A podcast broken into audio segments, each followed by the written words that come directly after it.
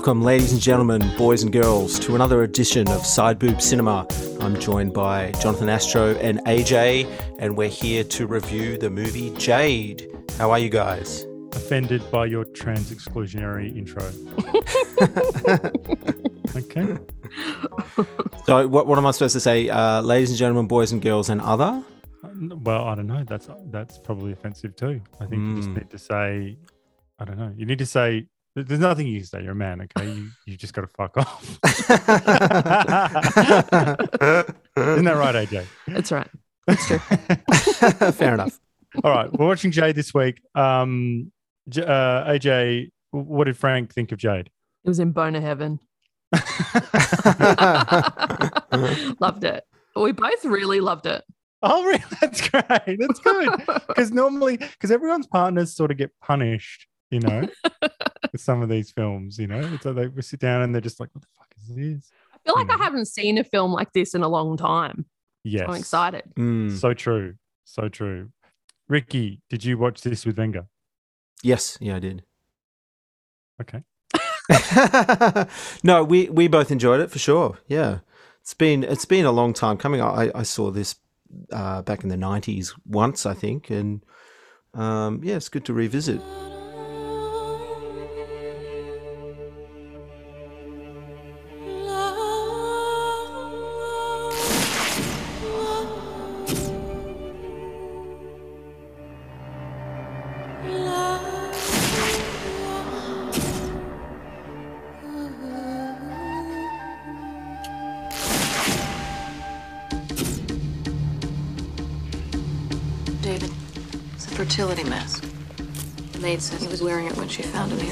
Hours ago. People who commit these acts are in many ways no different from you and me. We got prints and the Hatchet. But they are no longer able to control their urges. They disassociate themselves from their own actions, often experiencing an hysterical blindness. They're blind to the darkness within themselves. Kyle Medford's dead. Oh my god, I just saw him today. You did? Did you ever see him socially? No, not really. And you never had a sexual relationship with him? I said I had no social contact with him. I do consider sex to be a social contact. As you know, I'm married. We found a roll of film in Medford's safe. Freeze it right there. Magnify it. Mrs. Gavin, is that you on the tape? How could you let them do this to you, Trina? They didn't do anything to me, David. It was my choice. I was in control and I liked it. She couldn't get enough of it. She loved it. I saw that side of you before. Oh, did the tape turn you on?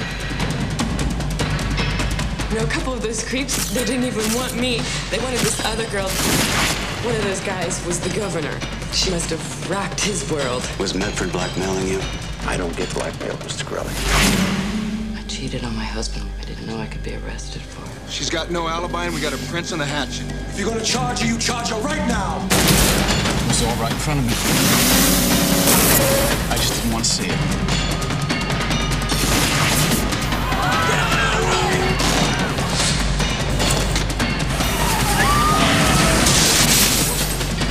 I know too much.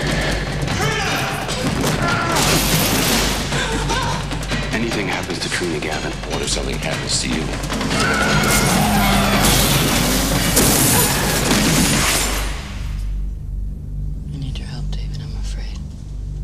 I speaking with? Okay, well, I feel like I should launch into this synopsis. Try and stay with me, okay? Now, normally I would do a punchy, short one, but I, I, I went. I, something about this movie made because I've seen it a bunch of times. Something about this movie made me want to understand the fucking story. Okay, so just try and stay with me. I'll do my best. All right. Okay. So we open with a murder in a ritzy mansion over a bombastic score. Kyle Medford, a high profile businessman, has been slashed up with an antique hatchet. Okay. Assistant District Attorney David Corelli, played by David Caruso, is called to the scene to uh, coordinate with detectives over the bizarre murder. There, he discovers a collection of small labeled decorative cases, one featuring a Chinese character on the lid, uh, and inside there's uh, what looks to be pubic hair stored. All right, we all following that? Um, park that for a second. So Corelli is involved in a dormant love triangle with former lover Katrina Gavin, that's Linda Fiorentino, and now and her now husband Matt Gavin, Chaz Palminteri. He's also a lawyer. So the cops find a roll of film in the dead businessman's safe, and this lead this these photos found in eh, on the roll of film uh, lead to uh, what are discovered to be compromising photos of the governor of California with a nubile woman. Turns out the dead businessman was running a blackmail racket involving powerful men and lots of crumpet. Corelli visits the governor, played by Richard Crenna, and he denies being blackmailed. The visit also puts Corelli in the bad books, not just with the governor, but with his boss, damaging his his ambitions uh, for uh, to be to, to take the chop job next year. So next, Corelli meets the cops at Kyle Medford's. This is the dead businessman's sex sex lair in Pacifica, where they find the blackmail camera set up, and most importantly, a burned up videotape in the fireplace. A neighbor also confirms that he's seen streams of hot women entering the, the pad. Uh, Corelli heads to Chinatown, tracks down a hot, the hot nubile in the blackmail photos. Uh, turns out to be uh, Patrice Jacinto, uh, Angie. The sometime Hooker confirms that she used to go to the house and screw different men for $500 a pop. Uh, but the men were crazy about another girl on the roster, Jade, the favorite of the governor himself. Next, Corelli is almost killed when someone cuts his brake line. Uh, the cops find prints on the hatchet and they link someone called uh, Anna Katrina Maxwell, who looks in her photo a lot like our Katrina Gavin. That's Linda Fiorentino, uh, the clinical psych and former lover of Corelli. Uh, Katrina admits in a police interview that she went to Kyle Medford's apartment to discuss art, uh, an art sale, um, and, and touched the hatchet incidentally uh, but obviously denies uh, murdering him and having sex with him or whatever. The reconstructed burned videotape reveals that Jade is almost certainly Katrina.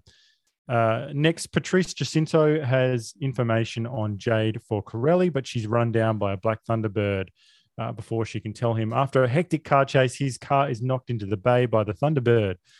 All the evidence is pointing to Katrina, not just the high profile hooking, but the killing of Medford, that's a businessman, and almost killing of Corelli, uh, as I mentioned before, by the by the Black Thunderbird.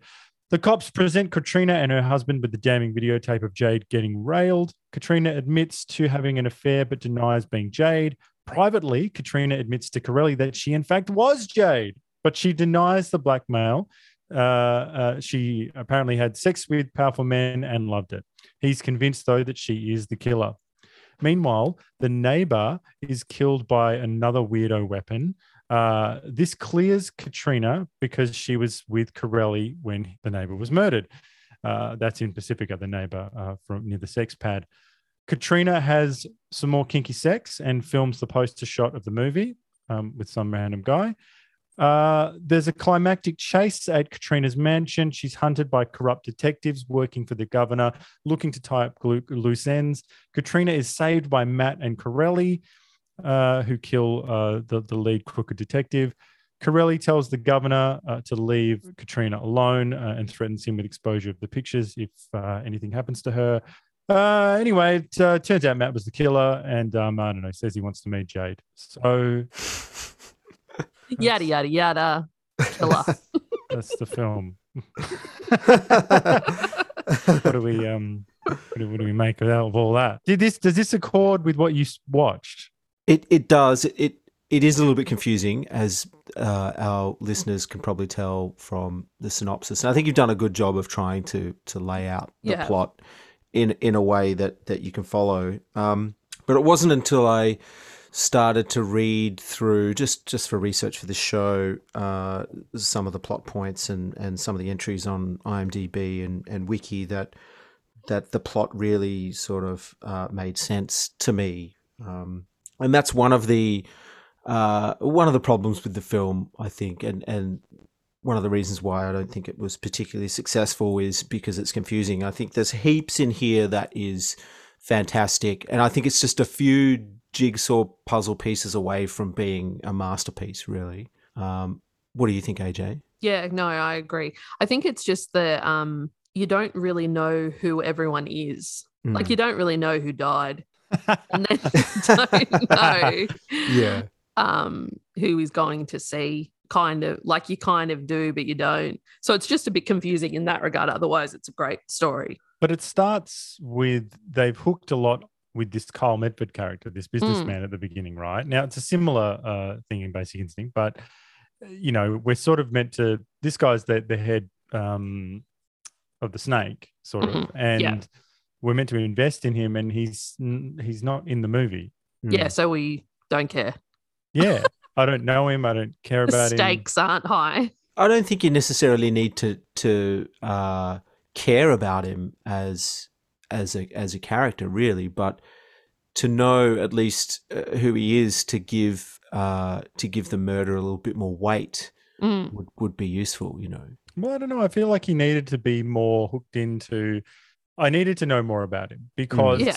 because at the end of the day, he's got control over our our lead character. He's got control Mm. over over um uh, Katrina. Mm. You know, in a way, or, or she still would say that she she did it. She had a great time whatever. But I don't know. He's he's involved so heavily with everyone. I feel like you know i've got i don't know it just it, it, it- as we said there's there's there's it's one of, of, of many problems and it certainly was confusing Yeah. Well, the, the the other thing I found like I, I found like it took too long to get a sense of Corelli's relationship with Trina and her husband Matt, like that that love triangle thing. Hmm. And I think in the end, it's never really made that clear. They they have this weird friendship relationship, but you know they used to be together. Um, And he's not with anyone else. So you can tell that he like it's portrayed that he still wants her. mm, that's right. Yeah, which would Yet make they're all which would- friends hanging out. yeah, well, that's the thing. It would it would make the friendship thing a little bit, uh, you know, unlikely. I think. Mm. I don't. I don't think I know anybody in that situation where like best friends, ma- best male friends, like used to date the same person and ended up with one of them. Like you know, Mm. I that that's that, that shit doesn't really happen. Like you know, I'm sure the two guys wouldn't be friends. You know. it's an important piece uh as you say of the puzzle and and it, it is undercooked and mm, s- i would also suggest that it's un, unlikely um Mm. But having said that, it's not a documentary, so you could you, you can explore that idea. It just wasn't done particularly well, you know, Yeah. for various reasons because of miscasting and whatever. Yeah, I think that that could have been flipped anyway. Like because he's a lawyer and this guy's like, what is he? The the dist- uh, the uh, DA. assistant DA. Yeah, like like they they could know each other through work, but Mm. not be friends. You know, they could sort of have a bit of an antagonistic relationship. Like I don't understand why that couldn't happen, and then he could still be friendly with uh, with Katrina. You know, because he obviously still has feelings for her. So. I don't, I don't understand why they needed to be friends, you know. Mm. We're tiptoeing around it, but there is that you know it, there is a, an, a, a a expression in the old parlance. I believe it's called sloppy seconds, and don't. I'm told you don't want the sloppy seconds. And that's all Caruso wanted. That is all he wanted. That's true. It's just brooding the whole time. He was brilliant. he just maybe that's the difference. But look, I feel like the the the the, the specter for me that's cast over this movie is Basic Instinct. You know, Mm. I feel like uh you know this is the shadow of Basic Instinct, and um you know. Uh, and ultimately, it elevates Basic Instinct, uh, which I think is is a, is a masterpiece. You know, solid gold. Uh, and um, you know, there's there's personnel differences. You know, with, uh, I think uh, Basic Instinct's got you know Jerry Goldsmith, um, Jan de Bont um, on cinematography, Verhoeven, obviously, uh, Douglas and and Stone are, are, are really um, you know pride of place in that movie.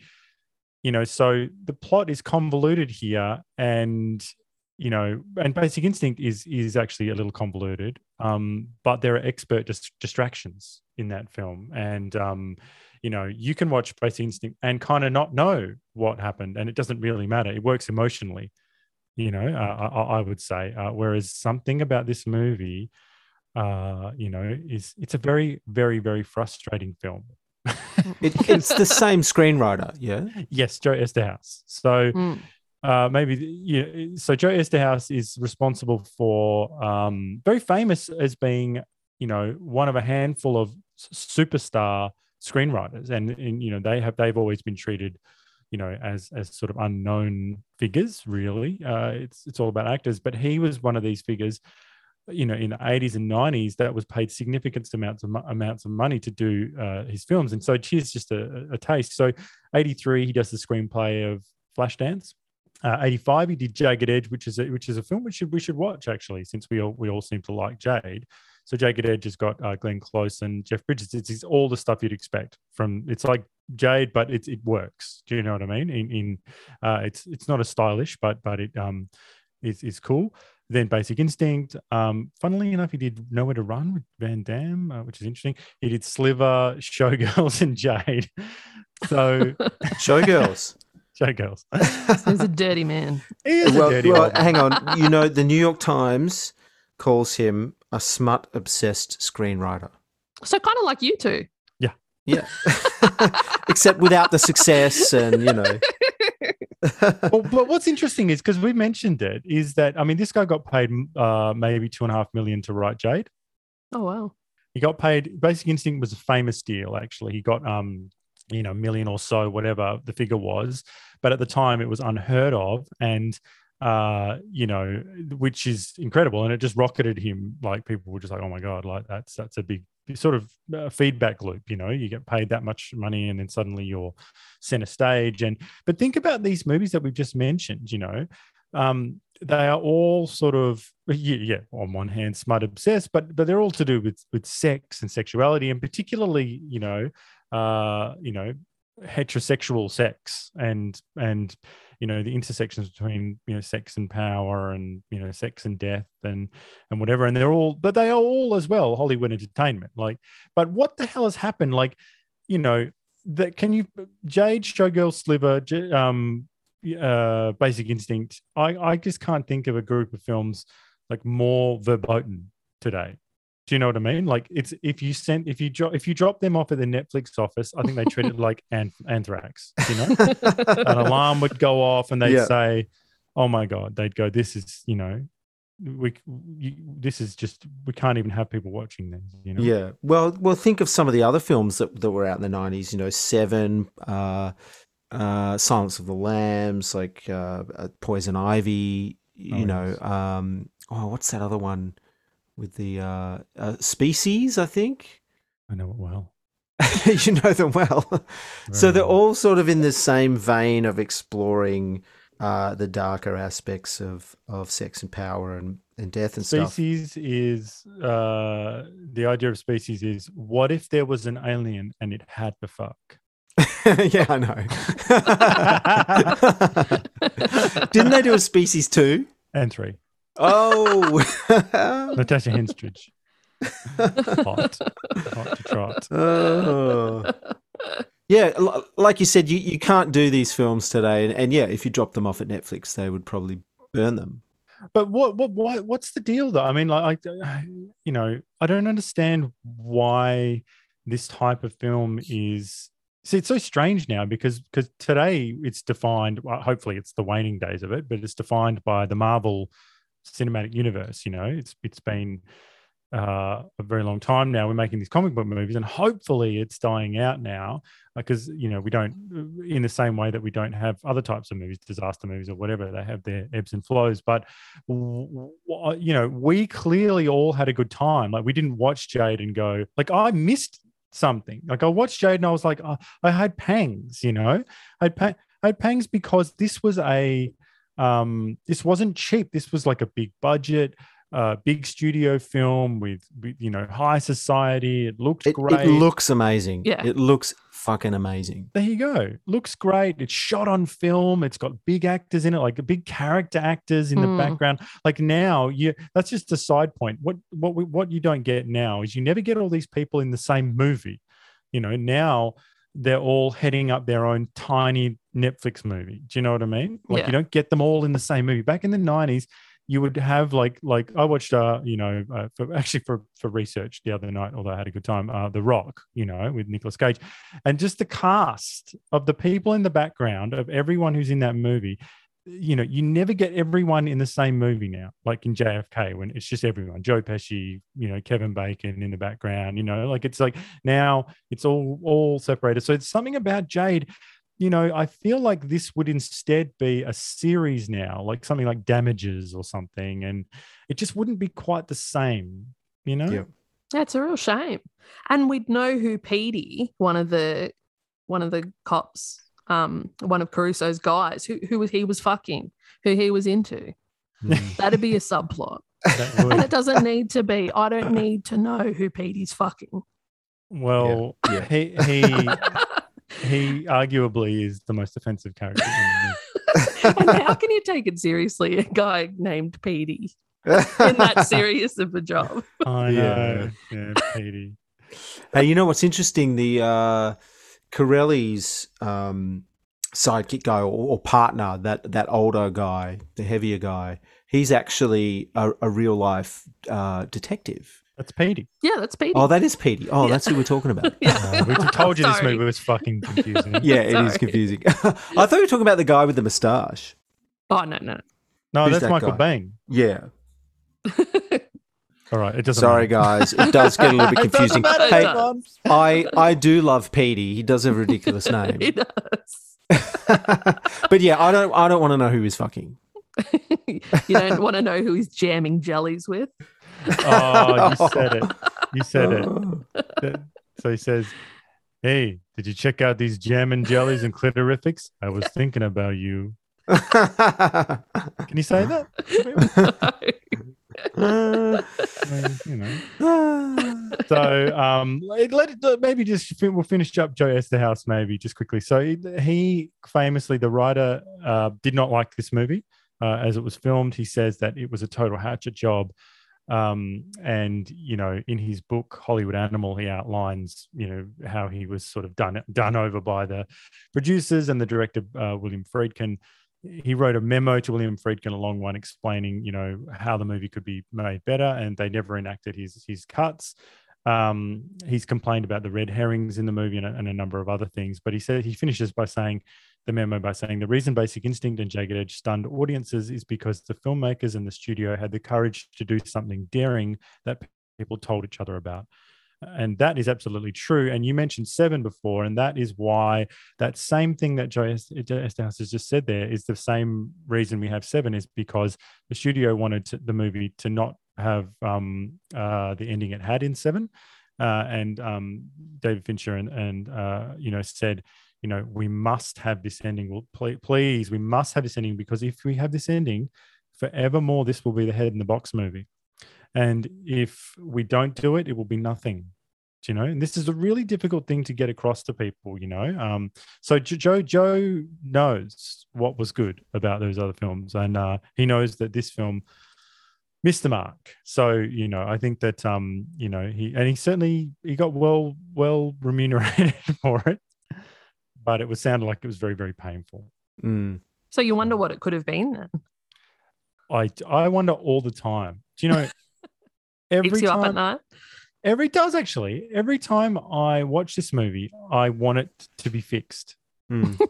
you know, there is a director's cut floating around out there that was released on VHS that uh, that actually has sort of an al- al- alternative ending or an extended ending with um, Corelli. Actually, it, it's shown that he's recorded the conversation between Matt and Katrina uh, about the killing, and, and gets out of the car with the intent of arresting his uh, his friend Matt. No, well, that's see, that's I hate that. I Yeah, hate so do I. Like that. That is that is completely the the wrong instinct. You know, I like, know. Yeah, I didn't watch the movie and go, oh, geez, I wish Matt. I know, it a I go." know. But there was other stuff in there too. Apparently, there's you know extended sex scenes and, and other stuff going on there. So That you would have liked. yeah, that that I would have liked, but the ending not so much. Yeah. I feel like we should talk about the sex. So this is this movie is a you know there's something about the sex in this movie. It seems wholesome. Do you know what I mean? Like in in a way, like like it's it is and it isn't. Like it's uh it's it's so it's prudish and not at the same time. Mm. like ima- but then again maybe it's because we're living in such a different era now like imagine the moms and dads watching that new release jade you know imagine them like watching what we got now now it's about pegging um Well, there was there was pegging in this film. well, you know, there was the you know, it was implied there was ball busting. It's kind of implied that that that the you know that that stiletto heel is is got got to go somewhere. Right. you've you've you've studied it. you know, it's all physics. You know, It is it is so it's angles, it's Pythagoras. You know, but it's like now we've got this, this there's this pressure on everyone like you know to to um like if you don't date a trans person then you're a bigot Mm. you know like it, like there's like choking in every goddamn show now like there's just show endless choking um polyamory i mean this was this was for, for many people sexual perversion you know and um uh i feel like um that th- there's something about i mean you know, Angie Everhart's got the, one of the best lines in the movie that I love because this is central to the film. The film's called fucking Jade, all right? So she, it's all about Jade and Jade's sexuality and what she likes and what she doesn't. So I guess like the idea of a woman being, you know, wanting, um, you know, rough sex or hard sex or whatever, deviant sex, um, but and you know, being, and being in control was was at the time uh, uh, controversial or whatever. Uh, but she says, Angie Everhart says in the, you know, in the interview, she says, you know, uh, you know, a couple of those creeps, they didn't even want me. They wanted the other girl they'd fucked before. They called her Jade. One of those guys was the governor. Jade must have rocked his world. she's pissed wanted- off. she is because he wanted me to bend over and turn around. Yeah. But I don't take it that way. He told me Jade took it anyway. She couldn't get enough of it. She loved it.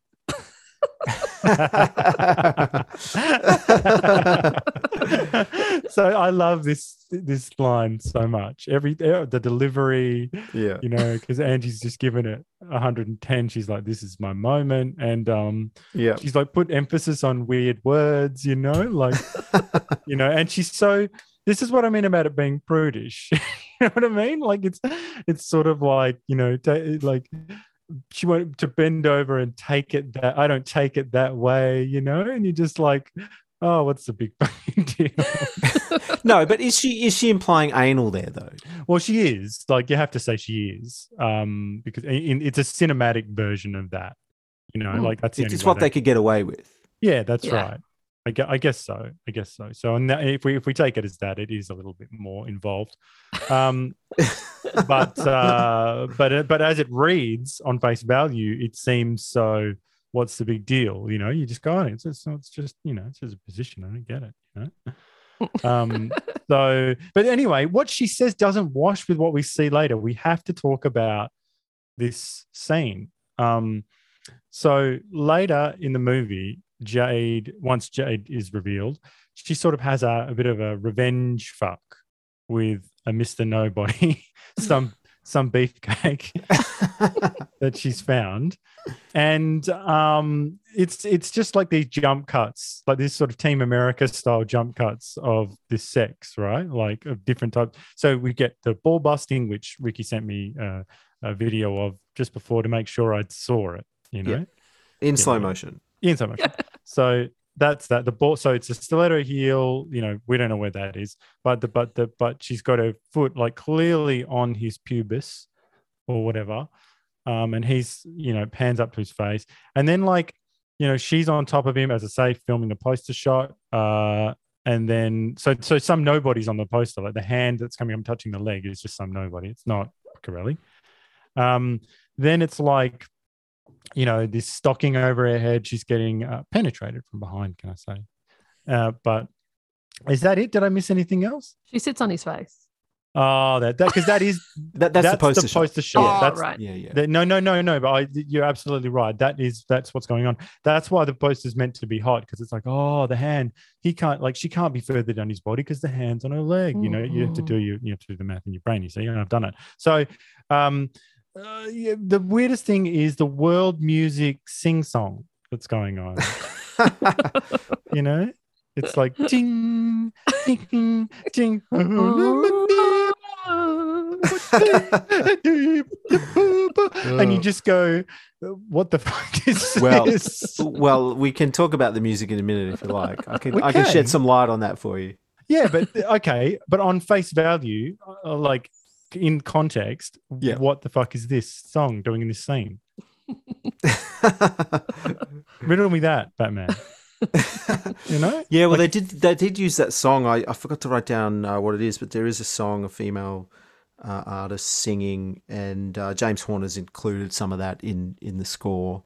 Right. Um, but I think that that's probably uh, Friedkin's choice of a song there. I think. Well, he blew it. So the but but frankly, the scene is it's just not um frenzied or hard enough. Like there's I can picture um a million scenes that are that are you know where the people have more chemistry and it's more meaningful. Like there's a scene like when Carrie and Brody have sex in Homeland. Like it's so memorable. like I don't know if you remember, if you've seen Homeland, but um, yeah, Claire Danes and um, what's his face, Lewis, uh, have sex in a scene, and it's the most like frenzied, sweaty, and and Carrie's doing the craziest moaning I've ever heard. Like this sort of just like, like just like just crazy, you know, where you just go, oh my god, this is the most animalistic thing I ain't, I ain't ever seen, you know. Uh, whereas this was just sort of like it seemed like a music video. you know? Yeah, it did have a music video quality to it, didn't it? Yeah. Yeah. And because who is this fucking guy? Mm. You know? And it's it doesn't matter? incense. Yeah, I, I that never crossed my mind. He's just he's just a dick, right? He is just a dick, but that's the that look in my fixed Jade section. I can I can talk about how to make it better, but basically, it needs to be someone we care about. Like like it's you know the the problem is that we're so disconnected from it. You know, I think she needed to debut Jade with Corelli. You know, Mm. Why Yeah. are they holding off on that? Like he could Mm. still think she's the killer and fuck her. I don't Yeah. understand it. Yeah. I don't get it. Like I'm just like, why are you holding off? Yeah. Well, they they do Mm. have that scene where she tries to seduce him, and he. Yeah, but I don't care about almost. I hate almost. Yeah. It's like that movie, The One with Jet Li, right? Like, you know, people say, people say, like, I think I'm fairly certain that he never becomes the one. That's a guy who never becomes the one. I love that guy. Are you like Jet? Do you? Yeah. I know it's a bit of a left field. Me bring up Jet. Anyway. All right. So that's my so so just pulling back on the sexuality, AJ. What what do you make of this of this of the sex in this movie and like I don't know in general? I like it. I thought I I don't understand why that there is a a problem when she's in control. Um I find this movie kind of empowering. Hmm Like so I don't understand why it's a problem. Okay. Because it well, it clearly was. It clearly didn't sit with people. You Mm. know, they don't like it. But but I feel like some of this because now there's this whole thing about you know women taking it back and whatever. Uh is that you know I mean how does is the is the the way they would do it now? How would you do it now if it was now like the, this same message? How would it be delivered now? I I don't I don't think it would be. No. No. There- There's there's not even sex. I, I know you you feel that the sex should have been more uh, frenzied or or Should have. you know pushing it pushing it a little further, which you know I probably agree with you there too. But Ah yes. uh, but even what's what's there now, you don't see in today's film and TV. So I don't know. It's just they've. It's weird because on the one hand, it's this whole you know sex work is real work and and empowerment and female sexuality and you can just do whatever you want to do. But then on the same hand, you you can't show any of that on But that TV. girl, that show you know? Girls has a bunch of like awkward, dirty sex in it, doesn't it? I don't know. I like seen it. this. It's just more awkward. Right. So no. So the problem is, it's about the male gaze, really. Mm. Like that's the problem. Like, you know, I think that's that's why we don't get these particular films because you know they they are unashamedly um uh, uh, uh, from a certain point of view. You know what I mean? Um, and they, you know, Jen and and um, certainly in Verhoeven's movie, like it's uh, it's it really is a s like a, a celebration of the male gaze. But I feel like the message is confused then, because if you can put your ass on Instagram and you're showing a lot on Instagram, that's all for you, but it, you're still relying on the male gaze. Well this is this is the problem of the modern era isn't it like the awkwardness of and and that's that's the the, the double bind that instagram and these these platforms have gotten themselves in they've gotten themselves in this bind by saying you know that because they're they're to the left of trotsky they're just saying that like you know, it's all good, man. It's all good. Everything's it's all on. And then when like a porn star goes on and says, okay, great. Well, you know, let me just put my stuff on. They go, oh no, well, wait a minute. Like, you know, so it's so it's there's there's a very strange um you know there, there, there's no consistency you know what i Mm. mean? Like so now what it is what what what the banning of the nipple and the, you know butt cleavage and whatever has has done has create this black market of just endless like you know spray on pant um butt shots. Do you know what i mean? Like it's just created it's created uh a type of um um you know a, a a product that that is just like almost worse than what it it's because you know it's it's it's essentially the same as when you uh, it's created um uh sort of it's a repression you know what i mean like it's Hmm. it's sort of like things are always sexier when you put a corset on it you know Mm. like it's like oh that's why the victorian era is so hot is because it's like oh oh like let's just put our whalebone corset on and never talk about sex and have our bosoms bursting forth Heaving. heaving you know and so now they're in there in there they're like oh yes the, the nipple's disgusting and so what they've created is everyone just like probably m- way more people um you know just just sort of uh get you know pushing the boundaries Yeah. when if they probably just you know drop dropped the dropped the wall i don't know maybe it might sort out some of the um anyway it's a mess Mm. the um problem is too that with the sex scenes, uh, we had a lot of good sexy movies in the nineties Mm. that w- that had mad sex scenes, yes like Sex Lies and Videotape. Um, that's a hot movie uh, yeah. Um, what was that? Where Glenn Close is crazy? fatal attraction Yeah, they had mad sex in that. They did yeah and yeah mem- memorable as well Yeah. So you're right. The chemistry, yeah, because we didn't know him more, it wasn't there. Yeah, yeah. I guess that's what's missing. There's there's no chemistry there. Yeah. Mm. Did did anyone have this problem? Like, how did the killer lawyer, the Matt Gavin character, how did he talk the victim into voluntary getting involved in a kinky death scene in the first place? Did that cross your mind? No i thought he killed him and then put him in that position. Oh, you think so? But that's pretty allow like like they would have seen that in terms of evidence like to to to kill someone and then stage that like to pick up a body that's covered in blood and like it wouldn't look like that. The final result would would not look like that you know? Yes. I think you found an inconsistency there. A massive one. So Yeah.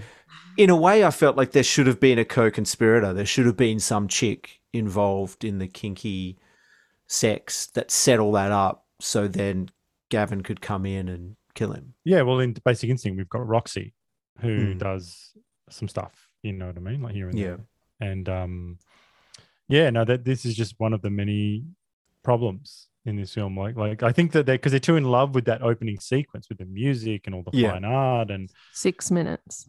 six minutes. it's not even a oneer though. That's what I don't get. Like, like, like you know, it's it's it's a it's broken up into all these different shots, and you're like, well, it, which is fine because some oneers are are a bit painful to watch, but uh. Yeah, I don't know. They're in love with that so much that they maybe should have just focused on. Wait a minute, like let's think this through. Like, did Matt Gavin, the Charles Palminteri character, did he go over to talk to this guy, confront him, and then you know, kill him. And then wouldn't the cops have said, "Oh, the body's clearly been killed, like you know, he's been uh, attacked and then or killed and then moved and yeah placed it's been staged position." yeah It's been staged. You know what I mean? Or it's ri- ritualistic. Whereas David Caruso makes a big, or Corelli makes a big point of saying, "This is rage," you know. Mm. yeah Which means that it was done impromptu, it was done frenzied and in passion-filled way. yeah Um, you know, not not staged meticulously.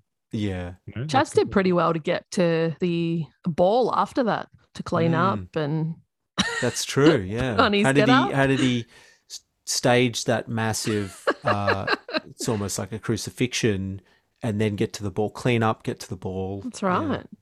Well, uh, since we're talking about these inconsistencies, what about you know is the is the cufflink ever paid off in the movie? No. Do you know what I mean? No. So, um, so Corelli finds a, a, a an anchor cufflink, y- uh, you know, on the scene, gets one of the detectives to hide it, you know, and then later on, I- I'm I, you know, he, he she asks him about it, and he doesn't tell her who it belongs to, Hmm. does he? But he knows But who it we belongs see to. it, yeah. Yeah, but that means he must know at that that Chaz Palminteri was there. That's right. Yeah. And because he because he goes to that club to play racquetball all the time. That that anchor is from the racquetball club. Yeah. Like, and he even picked later on. He even Corelli does that, which is totally bad. You can't you can't have people picking up photos that they're in and stuff and looking at.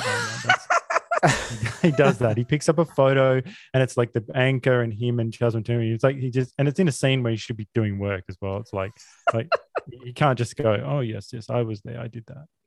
You know?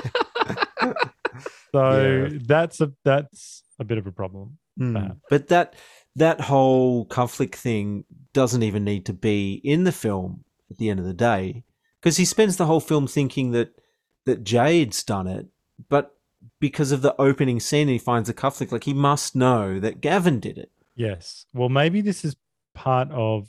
Well, that's. I think that the cufflink. Yeah, maybe they should have just got rid of it because it's a red herring if you're not going to pay it off. Mm. Um, and it makes him look seem dumb because I think that like it's so damning. You know, like, uh, well, in the very least, Matt and Katrina were both there. If you've got her prints on the on the hatchet, but Mm. you've got her husband's cufflink on the floor, Yeah. you'd have to suggest that they were both there. Yeah. Yeah. And maybe that's maybe that's even a better ending than they've got already. You know that they were both involved. or Both something. involved. Yeah. Um, another another loose end. When did Katrina decide to become Jade? Mm, a few years ago. Like it's sort of implied that she was, you know, a bit rock and roll when she was younger, but this she's only been doing this for a few years by the sounds of it. Yeah. I, I don't when she found out that he was cheating. I- th- I've read this that that you know the idea that she did it because you know As a payback. as a payback, Mm. which you know some people have found offensive or something. I, I, I don't know. Um, but isn't she a little high profile? Like she's she's she's, she's clearly in high society. Mm. Wouldn't she run into the guys she's nailing all the time? yeah. Like isn't there- Several would have been at the ball. Yeah. like isn't there an uh, there's a very good expression it's coarse but you know i think it rings true there's a you know don't shit where you eat You know, like, like at least go to the next town if you're going to be a beast you know like or she actually she should have done it when she was on the fucking road when she when she got her Yeah. private jet to to Mm. another state that's where you do it not that Yeah. do it just saying that's where you do it Well, was that was that implied because she does call her husband and leaves a message on the answering machine When and she's she's, fully completely nude? naked. Yeah. yes So that could imply that she's just nailed some guy. I guess Well, he's so. getting a blowy on the balcony. Yeah, and and the blowjob uh, lawyer uh, is in a later scene, which I thought was nice. I was like, oh, I know her. You know? So, so yeah. Sounds Yeah. like we all really didn't like this movie. No, no, that's the thing. We did like it, but Yeah. this these are the frustrating things. Yeah. Hmm. These are the things that if, if they were fixed, this movie would be amazing. Yeah. Mm. So the pubic hair collection. Amazing. Uh, So this dates the movie a little. It does, Um, yeah. well, pu- pubes are coming back. I think there's a bit of a trend coming back. They are coming back. Um, so Jade's is very thick. Did you notice it's coarse? It's coarse. Uh, now, but are we saying that all the women? What's the deal? So Medford has this like um, hooker ring um, of a mixture of like random call girls, like you know Patrice, and high profile women like Jade, or is there is the idea that they're all just sort of you know maybe your sort of bricks and mortar um, hooker, but but the reason Jade is wanted is because she's like you know the the, the high society, the high class hooker who's in. She she's not getting paid. She's just she's just doing it for the fun. Oh yeah, so that's the Mm. point, Yeah. right?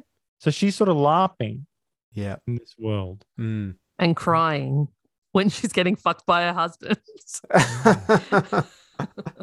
Okay, so that's you've cleared that up. That's great. That's great. Now that that makes a lot more sense. So AJ, Chaz Palminteri, is he sexy? No, but they're Uh, both not. They're both so it's so Caruso, no? No, Okay. no. Um, well then that's a failure. Uh Chaz Palminteri, high pitched moaning. Super gross. but does he need to be hot though? I think that he could have been sexier.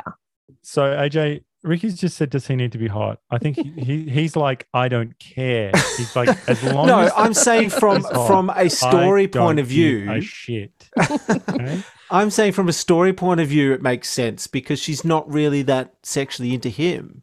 No, So she- no, he doesn't. Look, this is casting. Okay, he doesn't need to be hot. He needs to be, um, an un uh, like he just needs to have that that mixture of like a bad boy sort of like because you've really in the triangle you've got the, uh, you know, the husband and you've got Corelli. They both need to be, you know, sort of possible suitors. We need to understand on some level why she was with Palminteri.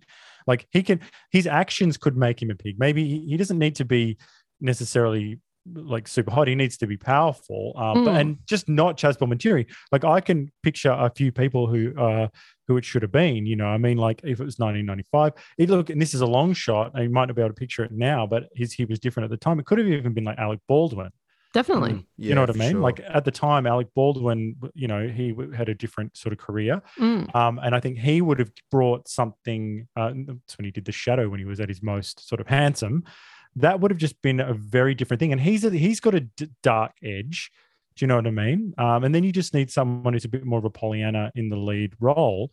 Uh, you know, in in the Corelli role, I just feel like this is Palminteri is just he is a he is a stock standard arch villain. I mean, I'm always happy to see him. Like he's he's a fine character character actor, but I I don't know. I, I haven't seen him. He doesn't have much range, and he's he doesn't seem like very complex. He's his emotions aren't very complex. Like even when he says to her, you know, don't don't don't you ever say that? He's he could be talking to um one of his like mob underlings in Mm. that scene. Like it was Yeah. wasn't complex. So that's it's just a problem. And and if Caruso, he just left uh NYPD Blue. Uh this was this was his big um like launch. He was like trying to get Did he do a film before this one? he did Kiss of Death maybe after this, maybe. But he's been he's been in but the background. Like he's in Hudson Hawk. He's got a great role in Hudson Hawk. He's got um, you know, he's in First Blood in the 80s. Uh, you know.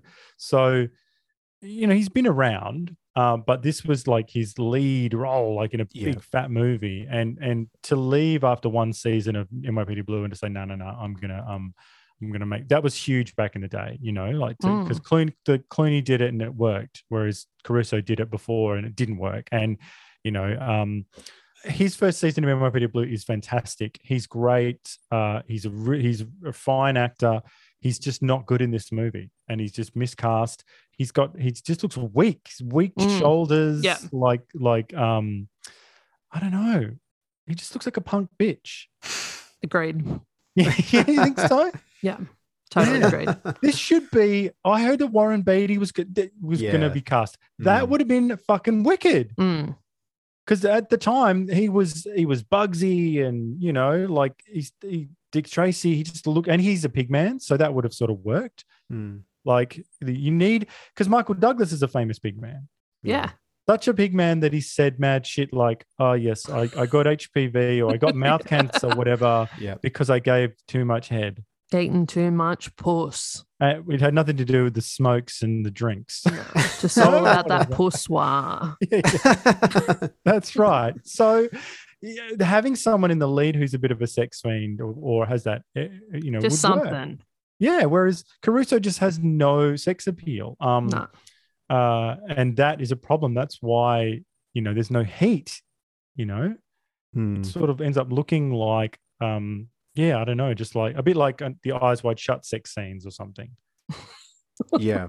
They're not hot. They're sort of something else. They are not.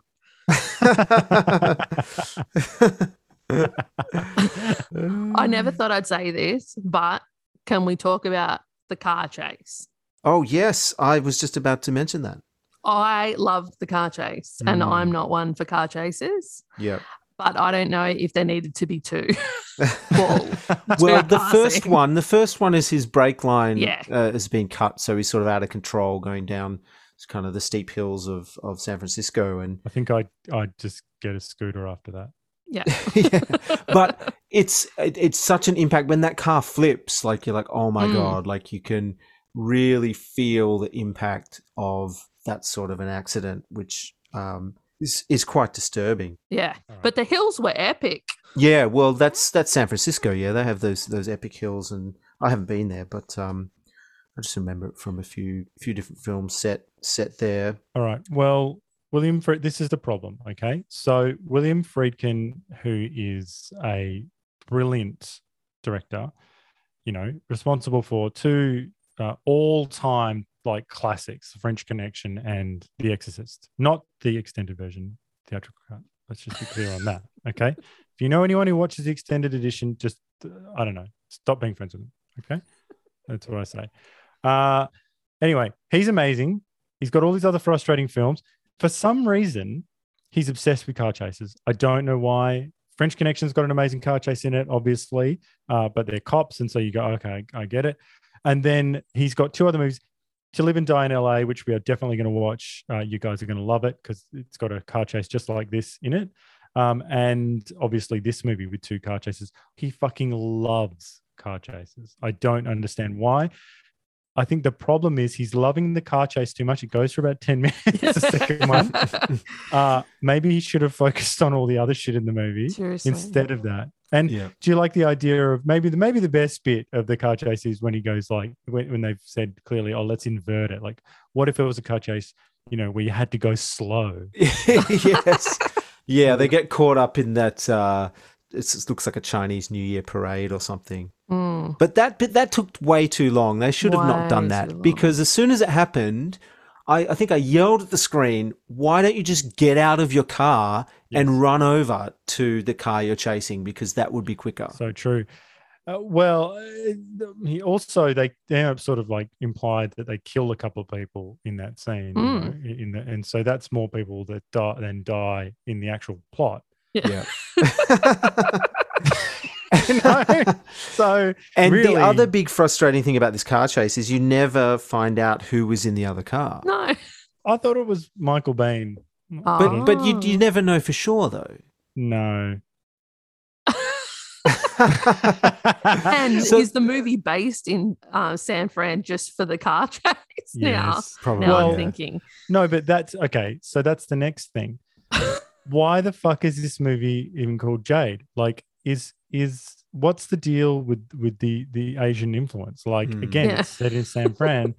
like, you know, should Jade have been Asian? Like, I mean, it might have made more sense, but then you're dealing with, you know, making an alarming association between Asia and prostitution, which frankly, Two Live Crew has only made worse.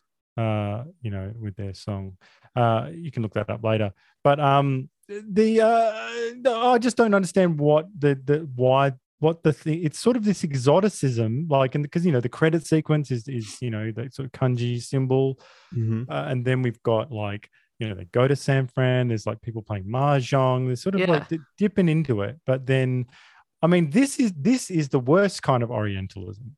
Like, you know what I mean? Like, it's not like because no one of you know um no Asian person is given pr- pride of place, you know, and no one's given agency other than only the tech guys and the offsiders are the Asian guys Mm. Yeah. in this, which is the which is you know, like that that it's that stuff that sticks out, like you know, and and um, I don't know, like they're using. I, I'm not. I don't believe in cultural appropriation. I, I I'm not. I, I don't think that's a thing. Um, you know, I think that you know we we it's more complex and we share and and you know cultures move and change and whatever, but you know this is really just using they just wanted what they wanted. They wanted the symbol they wanted the name and then that was it really. And they were like oh yeah it's you know it's a bit like you know she's a bit like dot dot dot. And you just go no i don't know. Anyway, back to the car chase. yeah. Anyway anyway so anyway so in the car chase they go into it's chinese new year. You know? yeah. oh shit. So yeah And my favorite um, character was the Pigman governor. Mm, Oh, yeah. I think Richard Crenna gets top 10, 10 out of 10. That's probably the- one of the best things I've ever seen him in. You Yeah. know, most memorable in, uh, you know, First Blood and Rambo. But, you know, and I miss this vision of California, you know, not the wokesters of now. I like the idea that, you know, everyone understood back then. It was like, oh, yeah, the people at the top, you know, they're liars and all they want is to have sex with Angie Everhart, you know?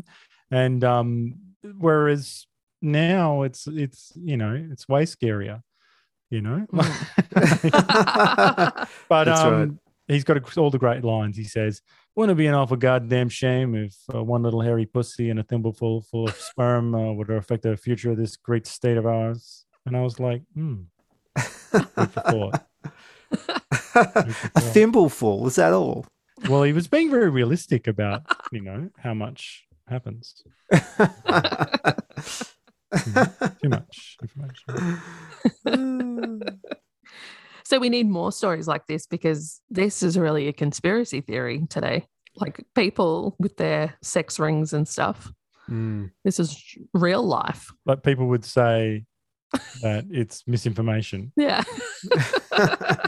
rather than a film, rather than entertainment. Yeah, Pizzagate. yeah. Oh, let's let's talk about the music. Let's turn our attention to the music for a second here. So, uh, James Horner, he's the composer of this particular score. Um, he's very well known Hollywood uh, film composer. He's done heaps of stuff. Um, so his score heavily references uh, a famous piece of music called "The Rite of Spring," which is uh, which was composed by Igor Stravinsky. "The Rite of Spring" is, is a ballet and orchestral concert work. Um, so Horner's music sort of references that quite heavily. Uh, it's orchestral in nature. It has some atonal elements and some dark low string tones. It's bold and it's bombastic. Um, its use of an instrument called the bassoon, which is a low woodwind instrument, as a solo instrument, is probably the most overt reference to the Rite of Spring, which famously opens with um, a solo line for the bassoon quite high in its re- in, in, in its register.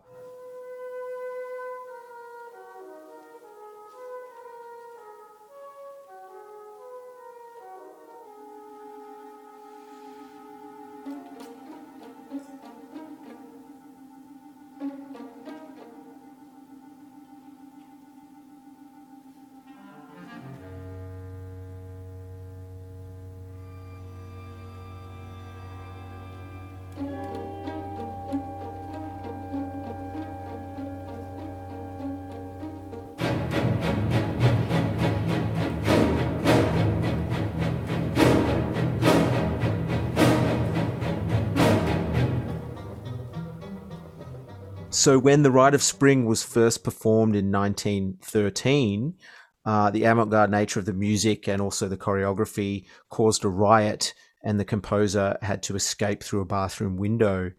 And uh, although the work was designed for the stage, the music has achieved equal, if not greater, recognition as a concert piece, and it's widely considered to be one of the most influential music music works of the 20th century. Um, so the the work The Rite of Spring has the subtitle Pictures of Pagan Russia in two parts. And the scenario depicts various primitive rituals that celebrate the coming of spring and uh, culminates when a young girl who was chosen as a sacrificial victim dances herself to death.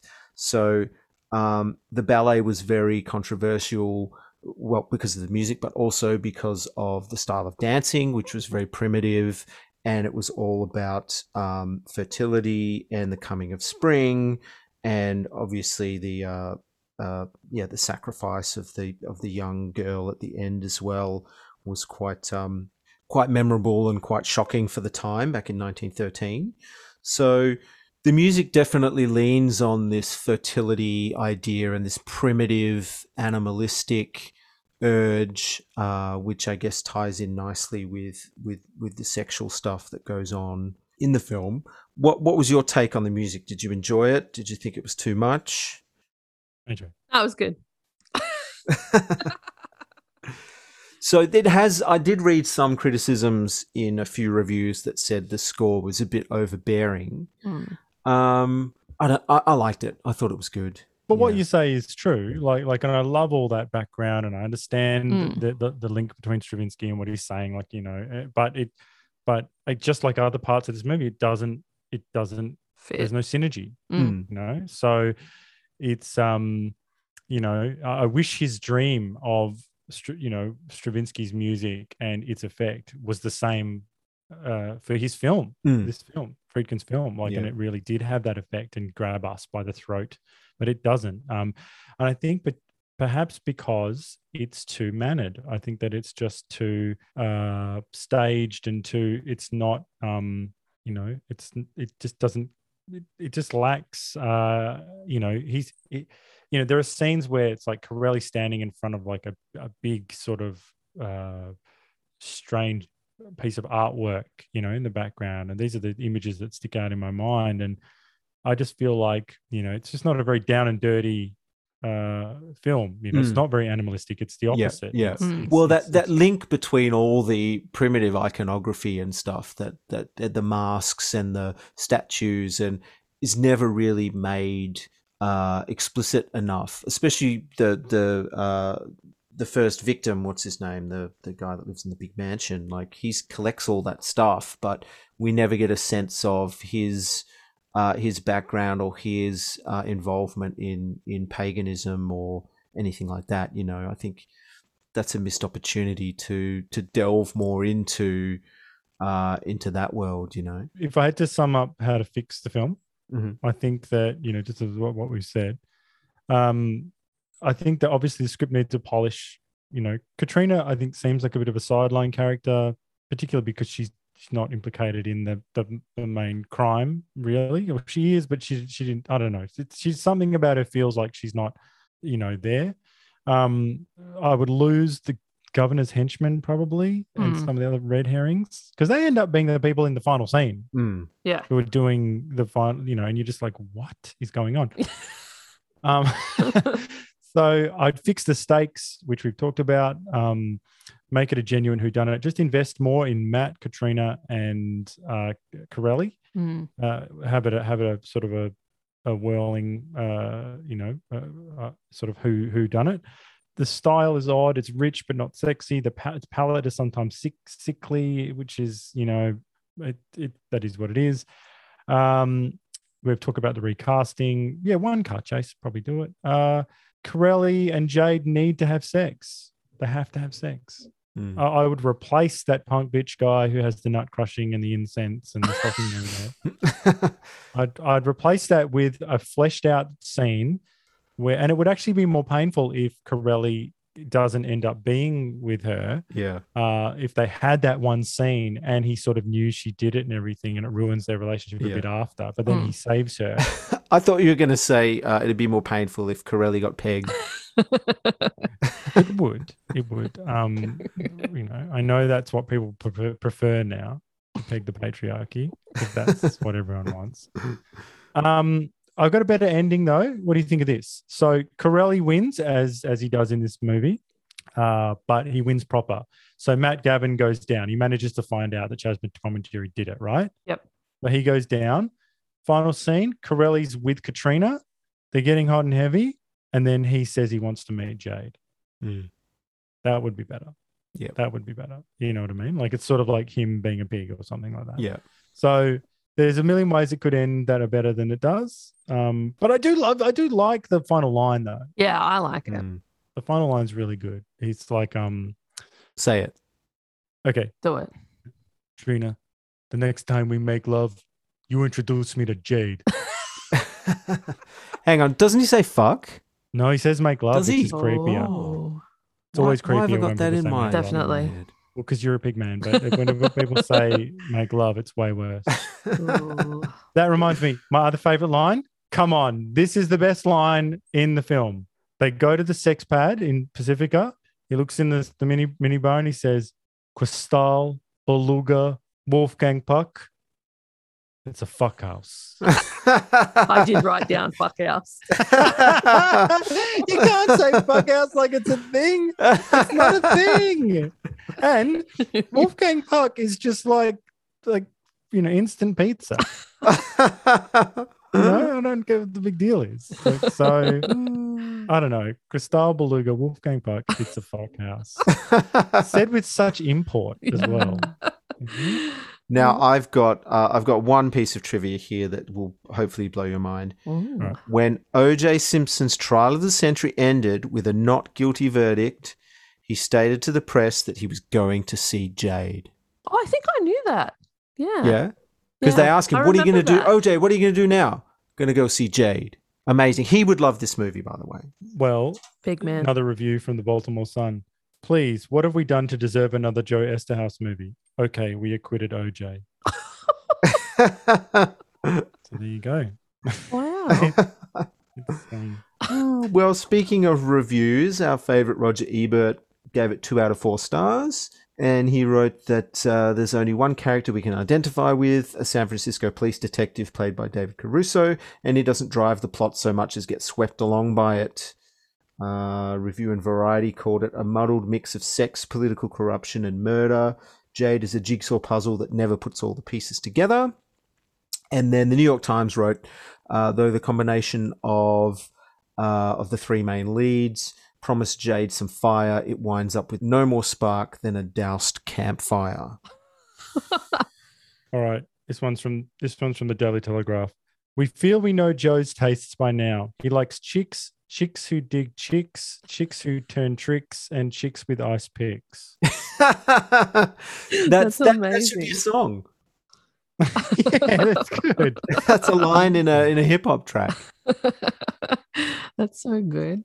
Well, okay, so now let's address our Me Too scale. Um, I don't have a lot of specific charges. I feel like over this this movie, you know, its main transgressions seem to be deeper and not so much. I mean, the jokes of Pete, Petey, um, you know, you know, we know one thing: she's not a nun. You know, like the jam and jellies. These are rapes, okay? These are mind rapes. This is a sexual crime. So Petey uh, is probably, you know, the worst of the worst. And no, and everyone stands around and like like Corelli doesn't say. And nowadays you'd say, oh, Corelli doesn't say anything. He doesn't. He doesn't. He's you know, complicit. He is complicit. So you know, you- you- because Hashtag now you have to be. No, we used to joke, and you know how in the Seinfeld finale, it's all about the Samaritan law, right? Now Mm. that is that's the law. Now, like now, the, the social law is if you don't uh, step in and um, you know, do all you can, uh, all the time, then you go, then you're as bad as the person who did the thing. Hmm. Okay. So, um, but the, look, in general, the sexy hetero themed business suit thriller is just, you know, beyond the pale. Uh, it's because, you know, it's to service male sexuality. You know what I mean? Like there's a, there's no um, male Playboy bunnies here, um, as there is now. Uh, this week, I just sent you guys a link. Um, sexy new bunny. I know. I believe we'll be talking about this on our Friday show. Oh, yeah, it's it's tri- I, I sent it to you, and now it's triggered a topic. So Yeah. I feel It's it's, got me exciting. steamed. Okay, well, we will talk about that, but just to Hot say, under the Playboy collar. yeah. but all I'll say just quickly is that you know back back then, I mean, we flattened sexuality to the and you know, and some of this stuff is is is fine, but we flattened it to the, the point now where you know back then they made products for people who would buy it, like the in the market or the people who would buy it. Now you need to like you need to punish those people for some reason. Like it's like you but you make the you make Terminator Six, but but you make it with the view that you fucking despise anyone who would watch it like like you, you you start by saying anyone. You know you know how all the people who like terminator are fucking dickheads? Well anyway i got this movie idea you know? Like you don't start by saying let's make this great movie. So uh in this movie um jade the central idea i guess is that women harbor fantasies of being prostitutes and or degraded. Uh you know there's no power pegging. There's ball busting so i guess that gives it Yeah. uh, that that takes a few uh a few me toos off, I think. Yeah that's a that's an improved action Oh, the face it definitely does as well. Oh yeah, actually, a lot of the stuff in that scene was um was was quite um acceptable. You know, face sitting, ball busting. And she was holding the stocking. He wasn't holding it. Right, She had control over if like she was there's a- getting air or not. a lot The- of hedging. Hmm. She also says stop, and he does. Yeah. So I feel like it gives it. I feel like this movie probably maybe only a five or a six, maybe, um, just because of the genre. Yeah, I, I think I think the aura of the film gives it gives it the Hmm. Me Too scale. You know what I mean? Like Not the because events. yeah, because the the film itself is obviously something that is made for guys to like, and Oh. that's that's unacceptable. Well, that is unacceptable. How fucking dare you? You think so you tell Frank how dare he get a boner during this movie? Had a boner. Okay. So it's like Frank, did you get did you get a boner in this movie? He says, Yeah, yeah, I did. And they go, Well, that's ten years. that's ten years. It was a trick. This movie Did you go to the closet and get your stiletto out? Frank can't go to jail. Frank cannot. He's not built for jail.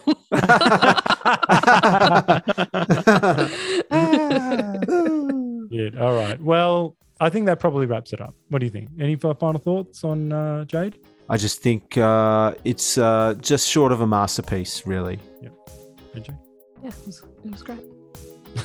I agree. Frustrating, uh, brilliant, almost, uh, Yeah. almost incredible. Uh, so next week begins our October spectacular. I'm really, I'm really pumped. You know, uh, so we're going to start with these uh, Friday the Thirteenth one and two. Yay. Um, uh, yeah, I'm just. I, thanks for coming on me, uh, uh, coming along with me. Uh, coming on me. Uh, No worries. I- Uh, that was Freudian. Don't, uh, yeah, don't do that. Uh, so anyway, yeah, thanks for coming along with me on this. I, I, I just feel like something about the lockdown. You know, I really feel these movies are so fun, and I just want to spend some time watching them. You know. hmm. you just want to see those young, supple titties Well, you know, it's a dirty job. but Somebody got to do it. and wear those guys. Uh, Ricky, do you want to mention uh, exciting news? Yes, we have some exciting news. We have launched a Patreon page. So uh, we want to keep this podcast growing and succeeding. And uh, what we need to do that is a little bit of scratch at the end of the day. So we're hoping there are some loyal uh, supporters and followers out there that might consider helping us in that endeavor and, uh, yeah, making a, a contribution to the show. Yes, not taking anything away from you. We only want to give you more. So uh, come on, come along uh, if you if you feel you want to. Anyway, looks like uh, another show down. Uh, we said what we said. Yeah, I think I'm pretty good this week. Yeah, you Yeah, got no retractions this Nah, week. yeah.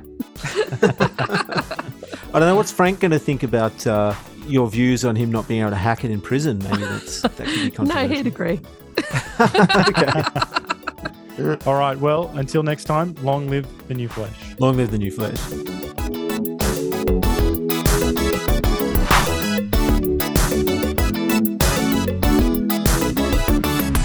Sloppy seconds. Just all about that poussoir. Ding, ding, ding.